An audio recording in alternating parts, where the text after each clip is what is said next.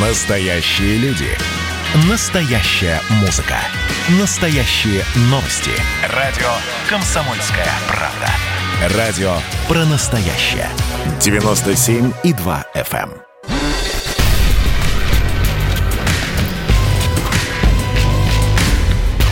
Не фантастика. Не фантастика. Программа о будущем, в котором теперь возможно все.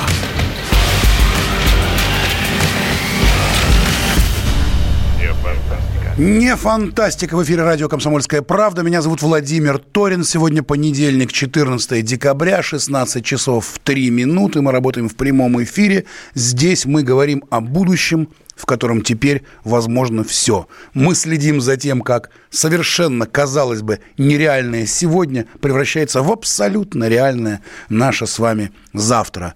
У нас здесь в гостях бывают политики, филологи, философы, астрологи, э, музыканты, дипломаты, юристы, кто угодно. И все пытаются предсказать будущее, предсказать будущее, что ждет нас, что ждет планету, что ждет мир.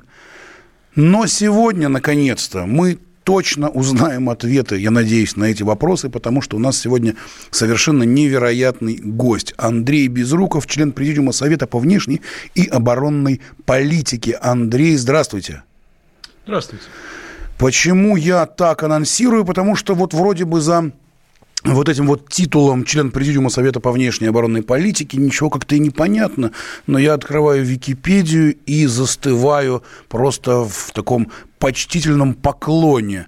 Андрей Олегович Безруков, российский разведчик-нелегал, полковник службы внешней разведки, в настоящее время советник президента Роснефти, по совместительству доцент кафедры прикладного анализа международных проблем МГИМО, Э, ведущий политолог, эксперт дискуссионного клуба «Валдай», член попечительского совета ДСАФ России, сопредседатель Российской общественной организации «Аналитический комитет».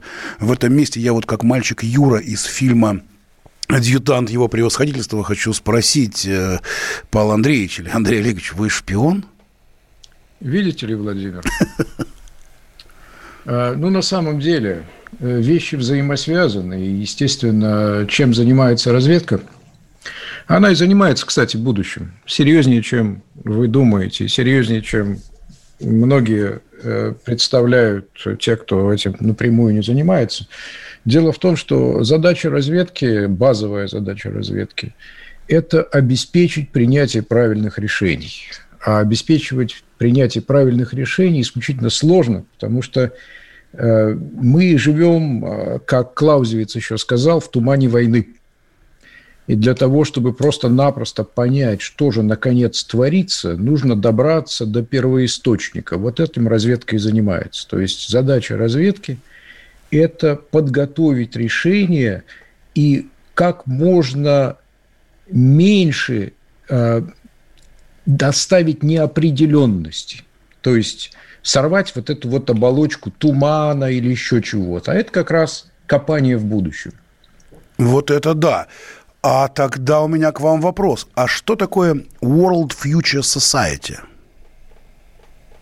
Ну, это, это общество людей, которые занимаются будущим профессионально. Правда ли, что вы долгое время были членом этого общества, которое занималось тем, что профессионал, профессионально изучало будущее? Да, а что?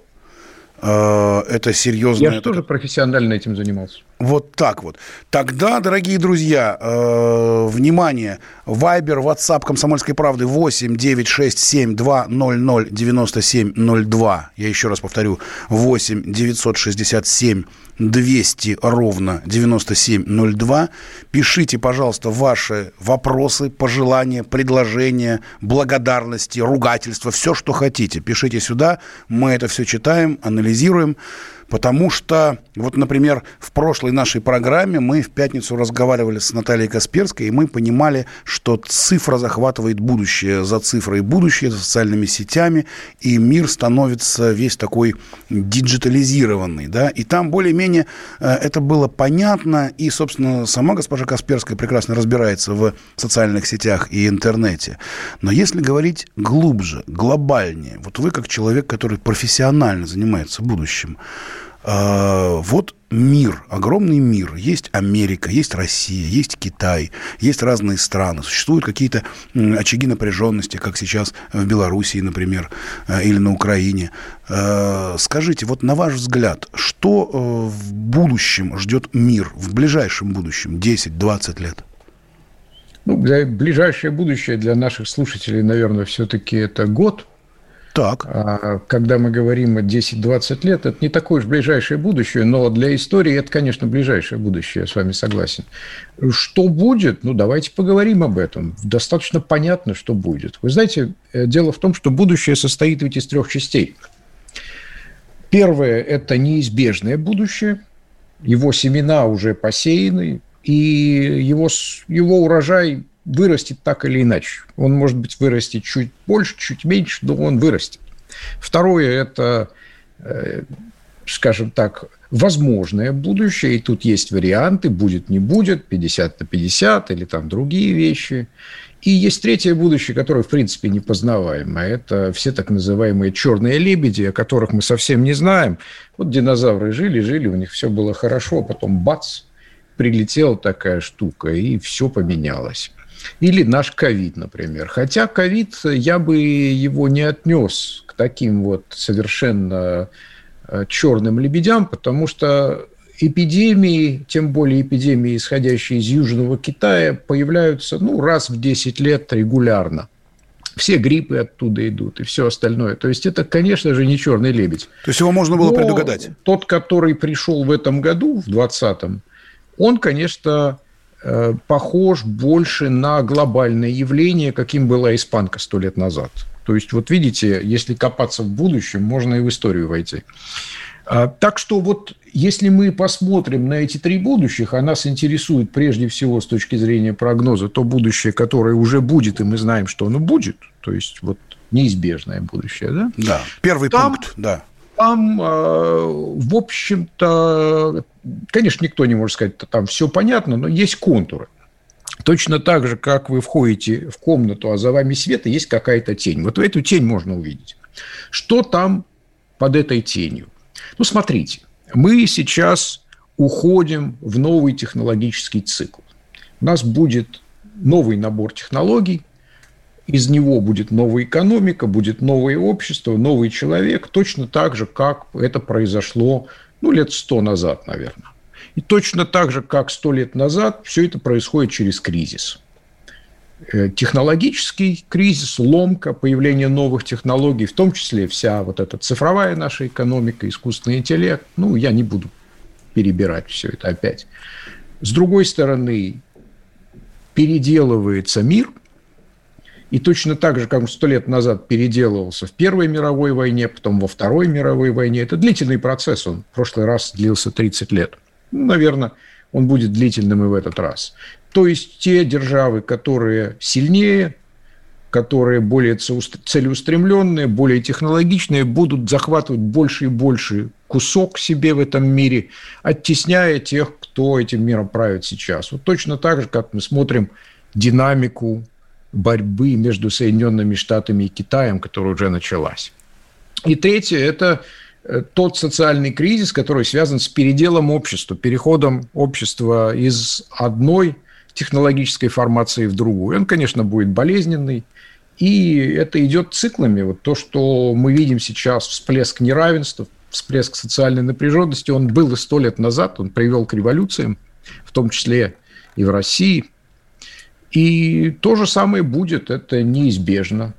А мир сейчас, поскольку технологически он начал идти из одной формации в другую, чтобы, ну, просто не для наших слушателей, это выражается в том, что он делится на технологические платформы, которые строятся на основе блоков, на основе крупных государств или союзов государств. Два блока уже понятно. Это англосаксонский блок, там Соединенные Штаты, там Канада, Мексика, Британия, Австралия, да, и с другой стороны Китай. Вот смотрите, с одной стороны одни платформы, с другой стороны другие платформы, технологические платформы. И Э, китайцев не пускают в Соединенные Штаты, Соединенные Штаты не могут пробиться в Китай с этими платформами. У нас получается, смотрите, с одной стороны Amazon, с другой Alibaba, с одной стороны WeChat, с другой Facebook, с одной стороны Huawei, с другой Cisco, и вот так вот мир и делится. А для нас большой вопрос, а с Россией-то что будет? Кому, либо мы должны кому-то вот, вот уже трижды написали здесь. А с Россией-то, с да. Россией что будет? Пишут, ну, что будет? Смотрите, что будет слушатели. с Россией. С Россией зависит от того, как мы будем себя вести, что мы будем делать. Если мы ничего не будем делать, у нас будут большие проблемы, потому что мы будем иметь дело с крупными блоками, которые имеют ну, которые доминируют технологически, у которых есть огромный рыночный потенциал. Представьте себе Китай, Индия, это миллиард плюс англосаксонский мир под миллиард со всеми привыкающими к нему странами. У них есть э, свои сильные валюты, у них свои эмиссионные центры, у них э, технологическая база, у них ресурсная база. А есть группа стран, точно таких же, как Россия, которые до полного набора пока не доходят. Ну, Индия, например, Бразилия, Япония, тот же самый Евросоюз. Что-то у них есть а чего-то у них нет. То есть они пока конкуренцию ни Соединенным Штатам, ни Китаю как блок, как независимый игрок будущего мира, в общем, не могут составить. Я предлагаю прерваться. Вернемся в студию через полторы минуты после рекламы.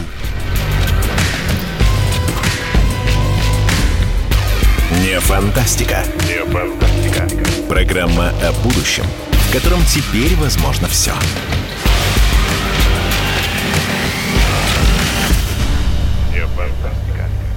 Каждый вечер слушайте на радио «Комсомольская правда» медиапроект «Война и мир». Это больше, чем радио, телеграм и YouTube. Пять признанных авторов не только подводят итоги дня, но и стараются влиять на дальнейшее развитие событий. За каждым ведущим закреплен свой день недели. Вторник – телеведущий Андрей Норкин. Ну, что такое холодная война? Вроде не война, но и не мир явно. Вот, мне кажется, у нас такая же история. Среда. Политический журналист. Летописец земли русской Роман Голованов. Будем уже вместе распинать грешников, сжигать их, о чем только можно. Так что вы тоже там готовьте керосин, спички. Можете нам помочь в роли этой инквизиции. Четверг. Глава ВЦИОМ Валерий Федоров на Землю, идем в мир, так сказать, но тот мир, который раньше писался через «и» с точкой, и в конце был твердый знак. Пятница. Публицисты Олег Кашин и Мария Баронова. Мы опять разругаемся, но потом когда-нибудь помиримся, тем более действительно война и мир, как полагается. Третья мировая война наступала за наш последний там года два уже раз семь. Можно расслабиться, все нормально. Ну а по понедельникам рулевым «Войны и мира» становится специально приглашенная звезда. «Война и мир». Слушайте каждый будний день с 6 до 8 вечера по московскому времени.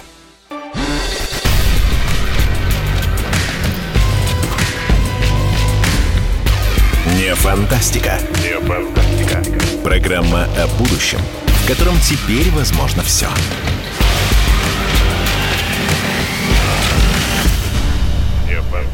Не фантастика. В эфире не фантастика. Программа о нашем будущем, в котором теперь возможно все. У нас в гостях Андрей Безруков. В прошлом российский разведчик, нелегал, полковник службы внешней разведки. А сегодня э, это ведущий политолог, эксперт дискуссионного клуба «Валдай», член Совета по внешней оборонной политике. Человек, который, как он сам признался, конструирует, по сути, угадывает, изучает будущее и многое про это будущее знает. Нас перебила реклама, возвращаемся, э, Андрей Олегович, к вашим прогнозам. Итак, у нас, э, мы говорим о том, что ждет нас в будущем. Есть то, что по-любому сложится, то, что не может не сложиться, и есть то, а, над чем мы фантазируем. Продолжайте, пожалуйста, свою мысль. Ну, смотрите, э, у России, перед Россией встает э, задача конструирования своего пространства, большого, достаточно большого, чтобы можно было конкурировать с такими э, гигантскими блоками, как англосаксонский или китайский. С кем мы будем это делать? Это большой вопрос. Будем мы это делать с Европой, с Индией, с Японией, с Кореей, еще с кем-то? Вот это как раз самый большой вопрос для России и для ее руководства на следующие, ну, лет 20, наверное, может, 30. Решим мы этот вопрос, будет все хорошо. Не решим, ну, будет сложно. А как вы думаете, вот к чему все-таки тяготеет Россия? Вот есть англосаксонский блок, о котором вы сказали в первой части нашей программы. Это условные Соединенные Штаты Америки, э, Британия, Австралия. Э, и есть условный такой большой Китай. Большой Китай. И мы на этом вот, э, на развилке между, значит, англосаксонским этим блоком и Китаем, на распутье. И пока не понимаем, а, что нам ближе и с кем нам как-то блокироваться. Как вы думаете, все-таки, что будет? Что будет? Нам придется с кем-то объединяться, так или иначе выстраивать э, что-то вокруг себя. Э, надо подумать с кем, потому что ни с Китаем, ни с Соединенными Штатами ничего у нас не получится. Э, там культура не подходит, там география не подходит. Ну, у нас есть традиционные наши партнеры. Это я говорю серьезно о партнерах, потому что история-то она очень долгая. Это Европа, может быть, не вся Европа, она сама будет делиться на разные части. Ну, я вам напомню, что до революции 17 года Россия была частью германского технологического пространства. То есть ничего нового в этом нет. Так что посмотрим. Но это очень большая задача. А вот есть очень большие надежды, мы какое-то время возлагали на вот эти вот развивающиеся страны, Бразилия, Индия, вот мы блокировались, как-то с ними общались, а, и многие политологи пророчили вот некий такой а, большой эм, появление еще одной такой силы э, на международной карте мира. Что вы об этом можете сказать? Но эта сила и существует. Эта сила называется БРИКС. Да-да-да. Только не надо думать, что эта сила решит все вопросы, и то, что эта сила будет делать то, для чего она не предназначена. Что такое БРИКС? Это организация, по сути, которая объединяет те государства, которые считают себя в этом мире суверенными. Угу.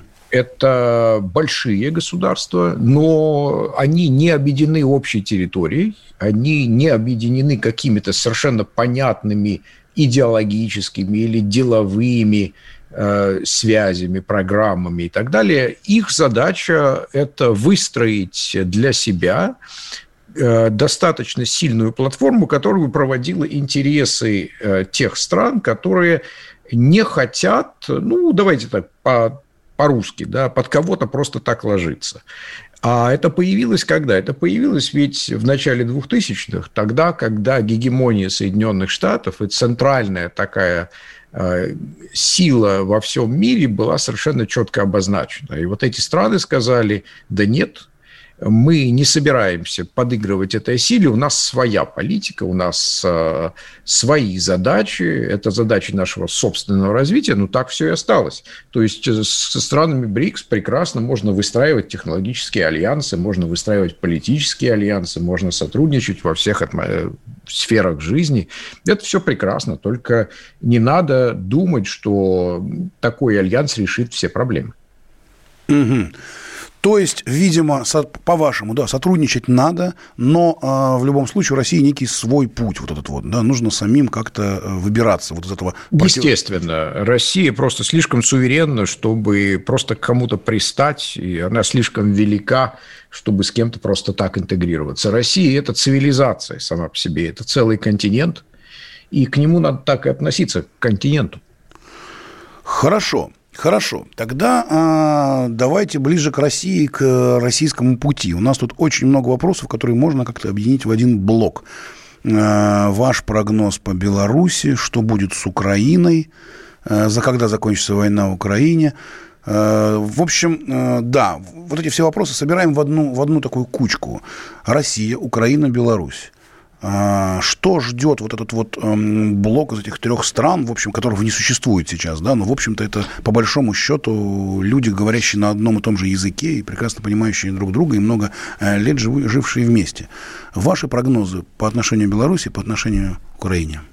Смотрите, я не хочу быть ясновидящим, и это вопрос, в общем-то, э, достаточно сложный, не в том смысле, что он непонятный, а просто он очень политически э, звучащий в данный момент. Потому что с Украиной проблемы, Украина ищет свой путь, э, который она до сих пор не нашла. Она была осколком большого, большой русской цивилизации, одним из составляющих, одной из составляющих частей, точно так же, как Беларусь, со своими особенностями региональными. Здесь все нормально.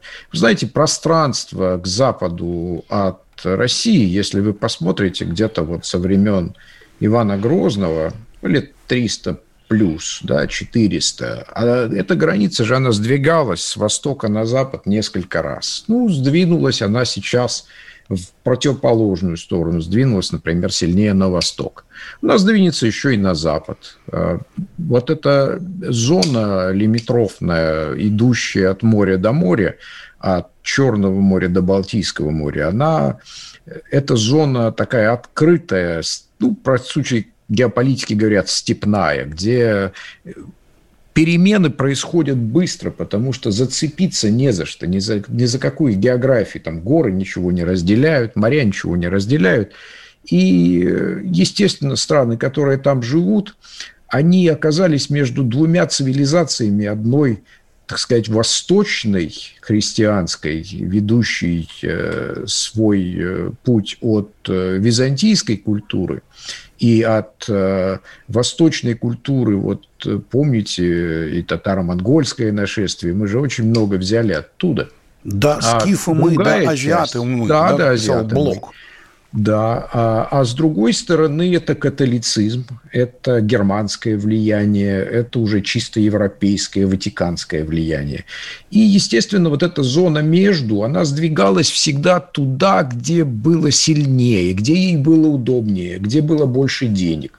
Вот в данный момент у Евросоюза денег и возможностей больше. Но вот, как вы видите, в последние годы их становится все меньше и меньше, паек оттуда становится все менее и менее жирным, и они начнут задавать себе вопрос, а как же дальше жить-то? И понимают, что, в общем, интеграция их экономик, она не столько на Запад, сколько она была на Восток, а они ее теперь потеряли, и придется восстанавливать. Но вы знаете, там сейчас на Украине происходят наши 90-е. А вы помните, что произошло после наших 90-х? Ну, наконец, когда элита дошла до ручки, она начала самоорганизовываться, потому что выживать-то надо. Вот и им придется как-то выживать, думать, протрезветь немножко. Ну, и то же самое, только, конечно, в другом масштабе в Беларуси. Так, интересно. Э, когда-то в 2010 году вы руководили консалтинговой компанией, которая называлась Future Map – она специализировалась на правительственных и корпоративных системах стратегического прогнозирования и планирования. Да, и у вас были там э, филиалы какие-то в Париже, Сингапуре. То есть неужели вообще возможно организация, э, агентство консалтинговое, которое имеет прямо в разных городах свои представительства, которое планирует будущее? Это, это реально? Ну, почему нет? Почему нет? Посмотрите, сколько консалтинговых компаний работают по всему миру. И они все, кстати, занимаются будущим. И McKinsey, и BCG, и все остальные, потому что это часть их бизнеса. Они же должны а, их же руководители компании спрашивают, а что грядущий день мне готовит? И они должны что-то сказать. Очень интересно. Очень интересно. Так кто победит Амазон или Алибаба? Кто в будущем будет править миром? Какие страны станут сильнее, какие слабее? Нам рассказывает наш прекрасный гость сегодняшний Андрей Безруков. В прошлом разведчик, нелегал, а сегодня член Президиума Совета по внешней оборонной политике э, в программе «Не фантастика». Здесь мы рассуждаем о будущем, в котором теперь возможно все. Мы прерываемся на новости. Новости пройдут быстро, 4,5 минуты не переключайтесь, потому что дальше Андрей Олегович будет раскрывать секреты буквально через 5 минут о том, что ждет нас в будущем. В программе «Не фантастика». Через 4,5 минуты. Встречаемся здесь. Какие ваши доказательства? Ваши волосы будут мягкими и шелковистыми. Я убью тебя. Лодочник. Я сделаю ему предложение, от которого он не сможет отказаться. Ну, за понимание. Я вот думаю, что сила в правде. У кого правда, тот и сильнее. Прошлое не дает себя забыть. Запахами, музыкой, фотографиями. Мы помним прозвища своих одноклассников, хотя самих их не видели очень давно. Мы до сих пор в памяти бережно храним правила дворовых игр. Все эти воспоминания оживают в программе «Дежавю». Меня зовут Михаил Антонов. По субботам и воскресеньям в 11 часов вечера мы говорим о том, что нас радовало и огорчало. Какими мы были раньше. Давайте вспоминать вместе. До встречи. Хулиганы.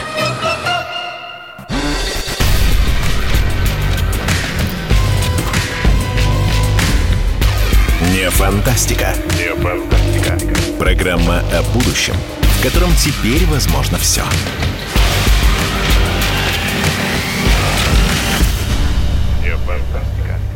Не фантастика. Понедельник, 14 декабря. Программа о будущем, в котором теперь возможно все. Меня зовут Владимир Торин. Здесь мы говорим о будущем. И говорим мы сегодня с Андреем Безруковым. В прошлом нашим разведчиком, нелегалом. Сегодня это член Президиума Совета по внешней и оборонной политике. Человек когда-то возглавлял компанию, которая так и называлась. Она называлась Future Map, а чуть позже World Future Society. То есть человек профессионально предсказывал будущее. И вот сегодня сегодня мы раскрыли, раскрыли политическую карту мира и говорим о том, что же будет дальше с миром, куда все сдвинется. И это знает наш сегодняшний собеседник Андрей Безруков. Ну хорошо, мы поговорили в первой части программы о каких-то глобальных таких вещах. А вот смотрите, есть как бы более такие локальные, более понятные. Например, вот вчера пришла новость о том, что э, Северный поток-2 начал опять строиться. Возобновилось строительство нашего э, Северного потока.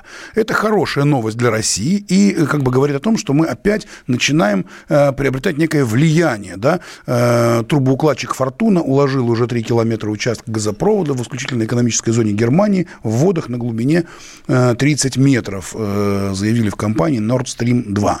Скажите, пожалуйста, Андрей Олегович, вот это вот наша сырьевая, наша сырьевая дубина, наши вот эти вот северные потоки, один, два, южные потоки, вот то, чем мы сейчас пытаемся как бы э, говорить свое веское слово там в Европу, например, насколько это будет эффективно в будущем, как вы считаете? Эффективно, наверное, не то слово. Э, Северный поток – это проект, э, который совершенно понятный. Он связывает ресурсы России с потребителями Европы. Совершенно нормально – я абсолютно против тех мнений, когда люди говорят, у нас вот сырьевая экономика, мы застряли в сырьевой экономике. Слушайте, канадцы, бразильцы, все остальные тоже застряли в своей сырьевой экономике. У каждого та сырьевая экономика в зависимости от типа сырья, которое есть. Это есть, было и будет всегда в мире. Люди торговали тем, что у них есть. А это у нас есть. И нефть, и газ, и прекрасно. Кстати, и нефть, и газ сейчас очень высокие технологии, там больше искусственного интеллекта, чем в авиации. И это одно, но смотрите, э, в мире, который будет проходить через серьезный кризис, а он будет, в мире, где некоторые регионы, как Южная Азия, будут гореть, несомненно, как горит Ближний Восток, или пока дымит немножко, но он в любой момент может загореться, как загорелся Карабах, например. И в этом мире, где у большого и все большего числа стран нет ни нормальной земли, чтобы что-то выращивать, из-за эрозии, из-за того, что она уничтожена и грязью, и химикатами. Нет воды нормальной. Ведь недавно в Соединенных Штатах на рынке, на бирже начали торговать контрактами на чистую воду. А где больше всего чистой воды? Да у нас. А где больше всего земли, которую можно использовать? Кстати, не загажена еще. У нас. А где самая большая необходимость в мире? В пище. Недавно нам сказали, что 270 миллионов могут умереть от голода в следующем году. Ну и частично из-за ковида, потому что все логистические цепочки разрушаются. Но людям всегда, в любом случае, нужно будет что-то есть. И здесь Россия с ее гигантским потенциалом наращивания всего, что можно производить. А производить, конечно, не просто так, а на высокотехнологичной базе, которая у нас потихонечку появляется. Россия может быть экспортером самого главного. Я вам перечислю, что есть самое главное. Это, во-первых, пища всех видов. Во-вторых, это энергия. Частично это, конечно, нефть и газ, но это и чистая энергия атома. Когда у нас будет полностью освоен за, как так называемый, ну, как это, чистый цикл, то есть когда все ядерные отходы, замкнутый цикл, перерабатываются в энергию, это один из самых э, чистых источников энергии. Атомная индустрия, а мы лидеры в атомной индустрии.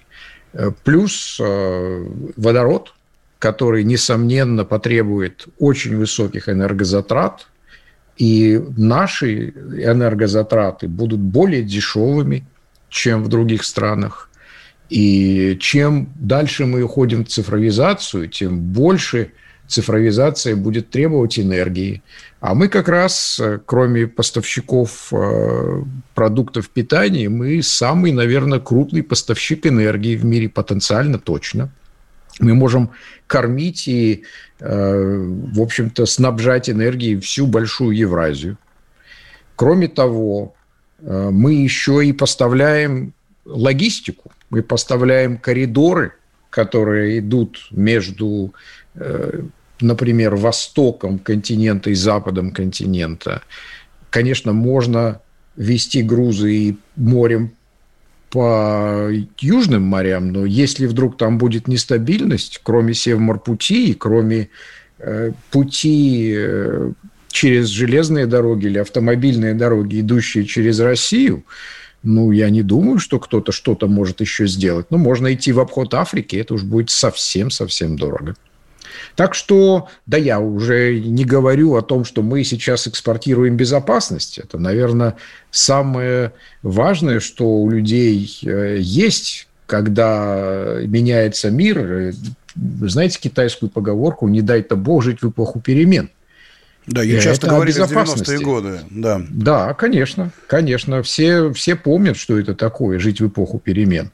И более того, мы не просто экспортируем безопасность, как, например, в Карабахе или еще где-то, а мы реально экспортируем и технологический суверенитет, и кибербезопасность, и разные другие вещи, технологически очень сильно зависящие, то есть от которых очень сильно зависит и суверенитет, и выживание государств, и мы являемся для многих стран единственным поставщиком таких решений, потому что ни китайцы, ни американцы им этого просто либо не продадут, либо продадут на таких условиях, что они просто попадут в, в, в экономическую кабалу. Ну, я думаю, что любой так американский что политик вам возразит и скажет, хорошо. что как раз Соединенные Штаты Америки вовсю, так сказать, э, э, развозят по миру безопасность от Соединенных Штатов Америки и тоже при, приложат ряд примеров. Недавно нас... Безопасность от Соединенных Штатов Америки – это безопасность, как бы вам сказать, безопасность сателлита – и как-то я вот э, не вижу, что они делают это за бесплатно, без всякого заднего умысла. А мы делаем и вот с Арменией, многие, например, многие без страны просто не хотят его принимать. А особенно в мире, который будет поделен на блоки, Уж представьте себе, что если вы начинаете покупать безопасность у одного блока, второй блок-то вас любить особо не будет. Ну, собственно, и наоборот это работает. И наоборот. Конечно, конечно. Да. А вот смотрите, э, еще спрашивают здесь, ой, как много всего спрашивают. Э, Вайбер, WhatsApp, Комсомольская правда, звоните, пишите 8 967 200 ровно 9702. Еще раз, 8 967 200 ровно 9702. Пишут, что э, развелось, какое, что-то развелось очень много политиков и политологов. А вот что за общество будущего, ну, то, что мы с вами говорили в первой части World Future Society, вот есть такой Валерий Валерий Соловей, он тоже член этого общества.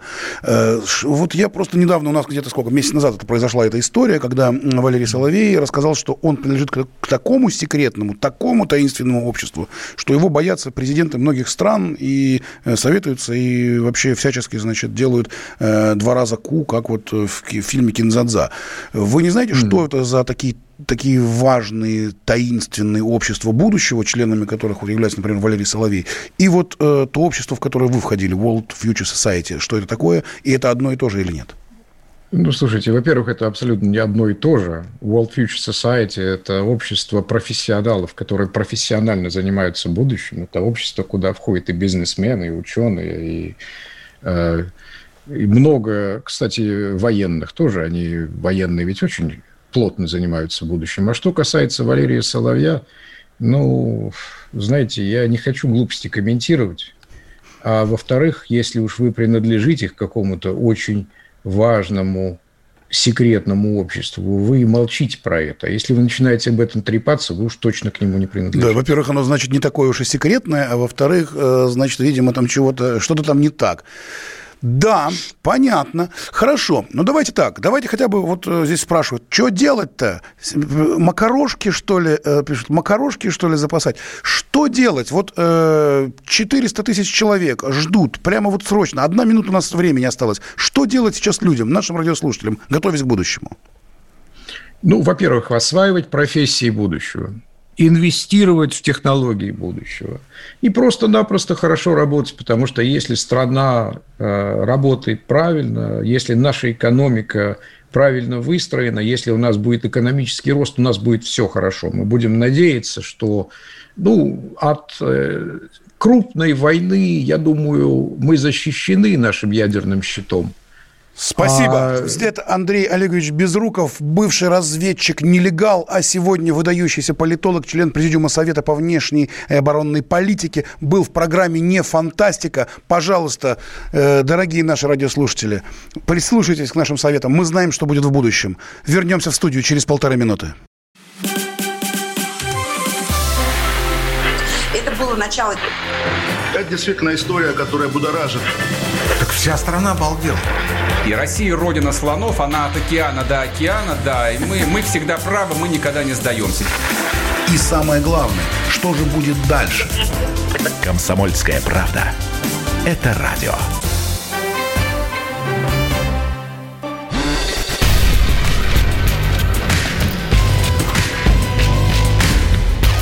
Не фантастика. Не фантастика. Программа о будущем, в котором теперь возможно все.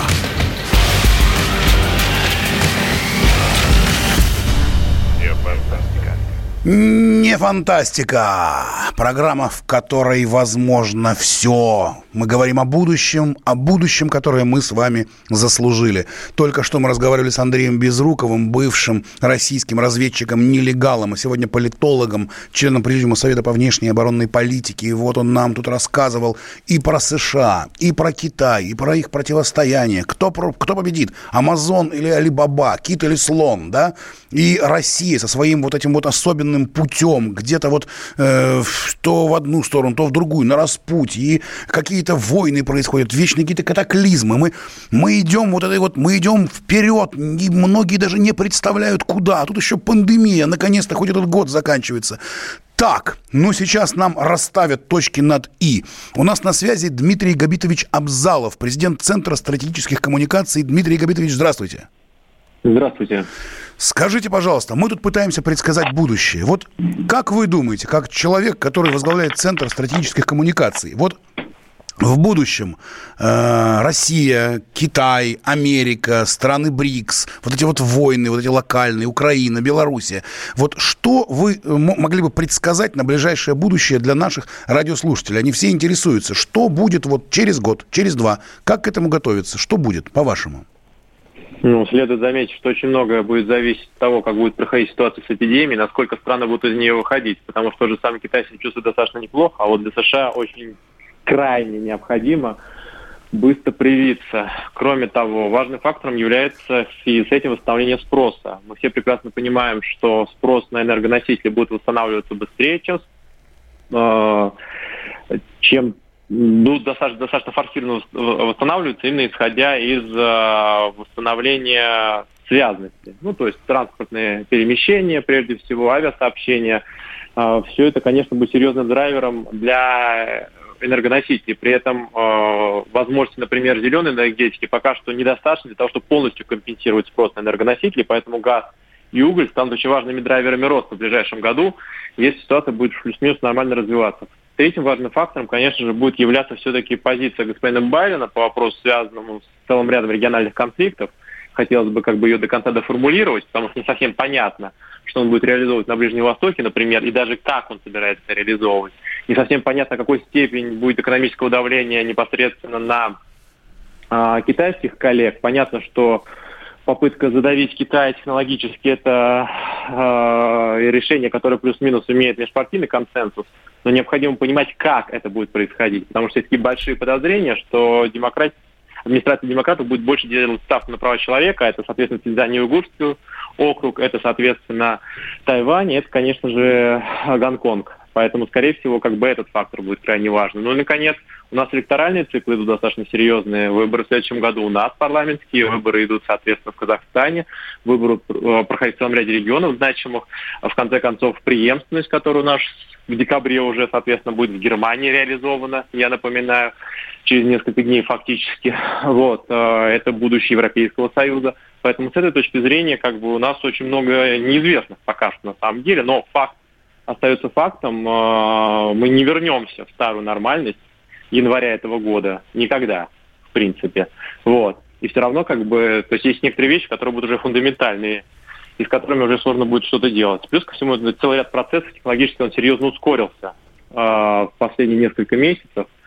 Вот. Э, и он объективно будет влиять на как бы целые системы, там, мы там к индустрии 4.0, конечно, будем переходить. Поэтому с этой точки зрения, как бы, это тоже очень важный фактор. Но, и, конечно, надо понимать, что весь все, э, все схемы прогнозирования, они работают исходя из какой-то статической модели плюс-минус. Мы сами можем э, определить то, э, как будет развиваться события, хотя бы более активной позиции на ближневосточном треке и на североафриканском, что сейчас особо актуально, и, соответственно, на э, постсоветском, с учетом тех вызовов, которые у нас объективно присутствуют. Поэтому, ну вот смотрите, принципе... вот я, я сразу перебиваю. Вот конкретный вопрос задает наш угу. радиослушатель. Война будет? Все сейчас война. боятся некой большой какая войны. Война? Какой-то вот большой серьез... несколько войн, угу. например. Ну, я вот, понимаю, что житель, житель России спрашивает, житель России спрашивает и переживает, не будет ли в России войны? скажем так, полноценного противостояния ядерных стран, конечно же, не, ядерных стран напрямую, конечно же, невозможно. Прокси-войны, то есть войны на территории других стран с использованием обычных вооружений, высокотехнологичного вооружения, конечно, возможно. Сирия тому классический пример, Ливия тому классический пример. То есть на самом деле как бы военные конфликты будут переходить немного в другую сферу, и не факт, что они будут намного лучше. То я, например... просто, я просто, я, я на всякий случай конкретизирую, я понимаю, о чем спрашивает наш радиослушатель, э, я так понимаю, из Воронежа, да? Э, да, вот эта вот история про бомбить Воронеж, я да. все понял, да. Вот откуда он, я понимаю, то есть когда э, происходит некий конфликт в Сирии или в Ливии, это, конечно, э, печально и ужасно, и мы смотрим по телевидению на эти страшные кадры разваленных домов и беженцев, но все-таки это происходит где-то далеко. А вот э, человек из Воронежа совершенно конкретно спрашивает, и, по-моему, у него в голове уже есть э, такая, такое опасение, а не, не может ли быть, что это произойдет где-то здесь, где-то здесь? Вот на ваш ну, взгляд. Карабах это не так уж и далеко, например, поэтому вопрос, где конфликт происходит. А второй момент прямого столкновения, военного столкновения, как бы полноценного, с учетом там, там нанесения ударов по там, укреп позициям или, соответственно, по стратегическим объектам а, такого в следующем году не произойдет. Это Ура! очень маловероятно. Друзья, запишите вот, эти но... слова Дмитрия Абзалова. В следующем но... году как минимум не будет вот такого. И сразу но... вас спрашивают, э, а пандемия закончится или нет? Ну, я напоминаю, что даже если мы все э, ну, привьемся, хотя это достаточно большие объемы, на самом деле, не факт, что мы в таких объемах вакцину произведем, то следующий сезон эпидемиологический, а в северном полушарии основное население, которое как раз, собственно говоря, здесь основное потребление происходит, и основная часть как бы, населения плюс-минус проживает, а для него следующий эпидемиологический сезон, он с ноября начинается следующего года, он будет намного мягче. Поэтому даже если у нас не закончится пандемия, она будет происходить в более мягких формах это не придет уже к самоизоляции и не приведет к таким жестким ограничительным мерам. Если мы успеем проколоть хотя бы 20% населения для Российской Федерации, и там хотя бы 200 миллионов для США. Господи, какие у вас замечательные прогнозы. Какие замечательные прогнозы. Дмитрий Габитович Абзалов, президент Центра стратегических коммуникаций, говорит нам с вами, дорогие друзья, все будет хорошо. Потому что в первой части программы нас напугал. Я сказал, что просто не все будет так плохо. Я не говорю, что все будет хорошо. Но это разве не синонимы? Не все будет так плохо. Это уже, это уже хорошее. В этом году, да, это именно это означает, я согласен. Скажите, а вот вы сами вот могли такое представить? Э, вот человек, который, в общем, занимается стратегическими коммуникациями, может представить будущее. Вы могли представить в январе, что вот такое произойдет вот с нами со всеми? Ну, у нас... Ну, у нас всего минута, прям быстро. Ага. Достаточно большое количество мозговых центров существует, и к январю ни один из них не предполагал, реально да. предполагал в качестве наиболее вероятной не пандемию, не уж, комбоне, не уж тем более, соответственно, падение экономики. Именно в 2020 году. Поэтому с этой точки зрения это не прогнозируемо было изначально. Это так называемый черный лебедь. Друзья! Ну, он рукотворный во многом. Ну, как-то, в смысле, он, он, он это так геймченджер, он, его очень сложно предсказать в принципе. Понятно. Дмитрий Габитович Абзалов, президент Центра стратегических коммуникаций, говорит вам, в следующем году будет все не так уж и плохо, и как минимум не будет большой войны, и пандемия, даже если и будет, то она уже будет не такой страшной, как в этом году. Друзья мои, берегите себя, своих близких, будьте добры, будьте добры, улыбайтесь. Скоро Новый год. Мы с вами встретимся в пятницу 18 декабря, а я, Владимир Торин, прощаюсь с вами. До свидания.